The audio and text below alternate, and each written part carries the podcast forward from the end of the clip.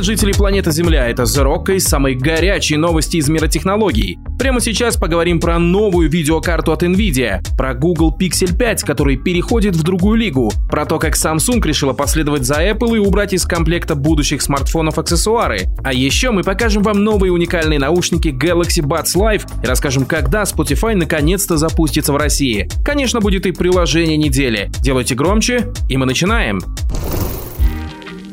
Google вновь не смогла удержать в тайне внешний вид своего нового флагмана. Pixel 5 слили в сеть. Но удивляет в первую очередь даже не это, а то, что смартфон очень похож внешне на еще не анонсированный Pixel 4a. А теперь давайте поподробнее. На конференции для разработчиков Google I.O. 2020 поисковик планировал представить свой новый недорогой смартфон Pixel 4a. Но из-за пандемии конференцию отменили, а запуск смартфона отложили.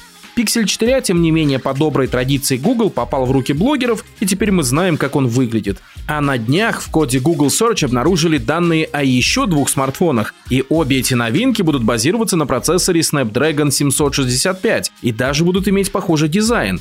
Только вот речь идет о смартфонах совершенно разного класса. Первый это особая версия Pixel 4a с поддержкой 5G, а второй смартфон это Pixel 5, флагман на минуточку. Еще несколько месяцев назад ходили слухи, что Google больше не хочет напрямую конкурировать с Android-флагманами, где компания вечно опаздывает с точки зрения актуальности железа. Например, между запуском Pixel 4 и Galaxy S20 было всего 3 месяца, а технически они отличаются уже очень сильно. Кроме того, в прошлом году Google смогла нарастить продажи своих смартфонов почти в два раза, и все благодаря дешевому Pixel 3a.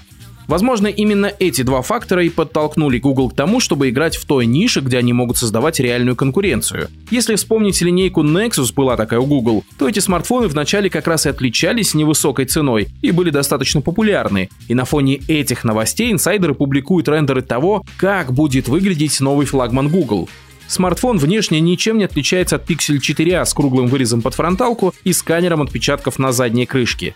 Это можно списать либо на ошибку инсайдеров, либо на подтверждение того, что Pixel 5 действительно перейдет в другую лигу, и вот это кажется более вероятным. Сложно сказать, хорошая это новость или нет, но можем отметить, что прошлогодний Pixel 3a действительно отличный смартфон. Посмотрите наш обзор по ссылке в описании, чтобы убедиться в этом. Одним словом, переход в другую нишу, более дешевую, возможно благоприятно скажется на продажах Pixel 5. Если верить слухам от довольно авторитетных источников, то Spotify придет в Россию уже 15 июля, через несколько дней. Наконец-то, с пятой попытки. Если вы вдруг в танке, то Spotify — это крупнейший стриминговый сервис музыки в мире. По данным аналитического агентства Counterpoint Research, Spotify занимает 33% от всех доходов платных подписок в мире. На втором месте идет Apple, в портфеле которой 21% и замыкает тройку Amazon Music с показателем в 12%. А вообще в 2020 году платную подписку на музыку покупает 394 миллиона человек по всему миру. Неплохой показатель, и он по-прежнему растет. Spotify четыре раза откладывала запуск в России буквально на ленточке, то из-за политической ситуации в 2014, то из-за проблем с маркетингом и так далее. Кроме того, компания долго пыталась найти партнера для запуска в России, и кажется, она его нашла. Запускаться Spotify в России будет в партнерстве с МТС, крупнейшим мобильным оператором. При этом забавно, что оператор имеет свой собственный музыкальный сервис, работающий на базе Яндекс Музыки. Какой-то конфликт интересов получается. Что касается стоимости, то она планируется на уровне 169 рублей в месяц для персонального использования или 269 рублей для семейной подписки. Такая цена полностью соответствует конкурентам на рынке. Индивидуальная подписка в Apple Music или Яндекс Музыка тоже стоит 169 рублей. Но и напоследок, Spotify вполне может запуститься одновременно и в Беларуси, и в Украине. По крайней мере, мы на это надеемся.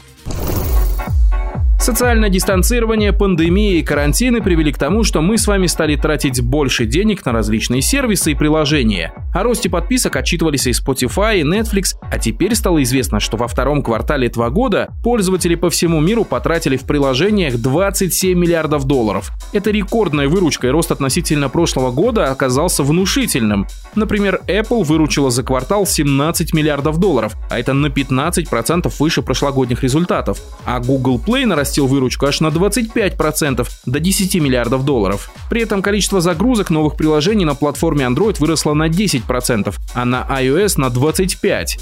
И вполне логично, что основной рост на обеих платформах был за счет игр и приложений для видеоконференции, чтобы и развлечься, и поработать. Кстати, напишите-ка в комментариях, что интересного вы установили за время карантина на свой смартфон. Возможно, что-то пригодится нам в рубрику «Приложение недели».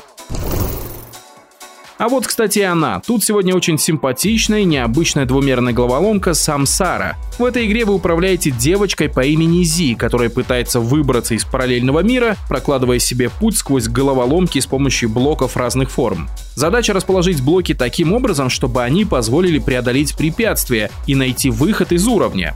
Но сложность в том, что вы играете сразу в двух измерениях, которые показаны на игровом поле зеркально, и блоки в разных измерениях ведут себя по-разному. Именно такая необычная формула позволяет решить сложные головоломки, которые в одном измерении было бы не решить.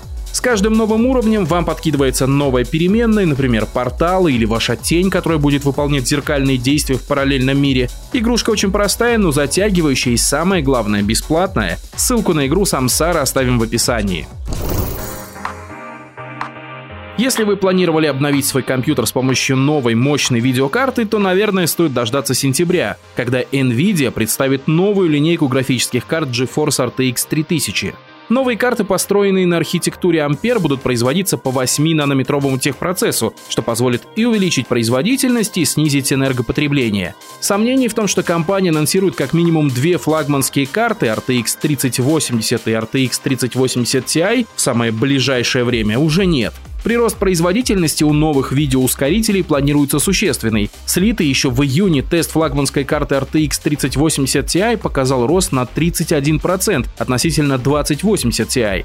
При этом точные технические характеристики пока держатся в секрете, но уже известно, что Nvidia планирует выпускать карты с объемом видеопамяти в 10, 12 и даже 24 гигабайта пользу того, что стоит дождаться нового поколения видеокарт, говорит и повышение цен на текущие линейки ускорителей. Так, карточки GTX 1650 и RTX 2060 подорожали на фоне большого спроса со стороны майнеров из Китая. На некоторых рынках эти модели в большом дефиците, что существенно сказалось на их стоимости. Также на стоимость может влиять сокращение производства этих карт самой Nvidia. Судя по слухам, компания уже запустила в производство и карты среднего уровня новой линейки RTX 3050 и RTX 3060, стоимость которых планируется на отметке от 200 до 400 долларов. Одним словом, если вы планировали апгрейд системы в самое ближайшее время, то, наверное, стоит немного подождать и пересмотреть свои планы. Помните, на прошлой неделе мы рассказывали вам про то, что Apple планирует отказаться от комплектных аксессуаров в iPhone 12. По слухам, компания перестанет класть в комплект зарядный блок и наушники. Мы сразу же предрекли, что Android-производители тоже пойдут по этому пути, и долго себя они ждать не заставили. Первый, очевидно, станет Samsung. Инсайдер утверждает, что Samsung пойдет на снижение расходов и откажется от части комплектных аксессуаров, в том числе и от наушников и от зарядки. Подобное решение оправдывается дороговизной 5G модулей связи, а также тем фактом, что технология зарядки смартфонов глобально не меняется уже в течение 10 лет.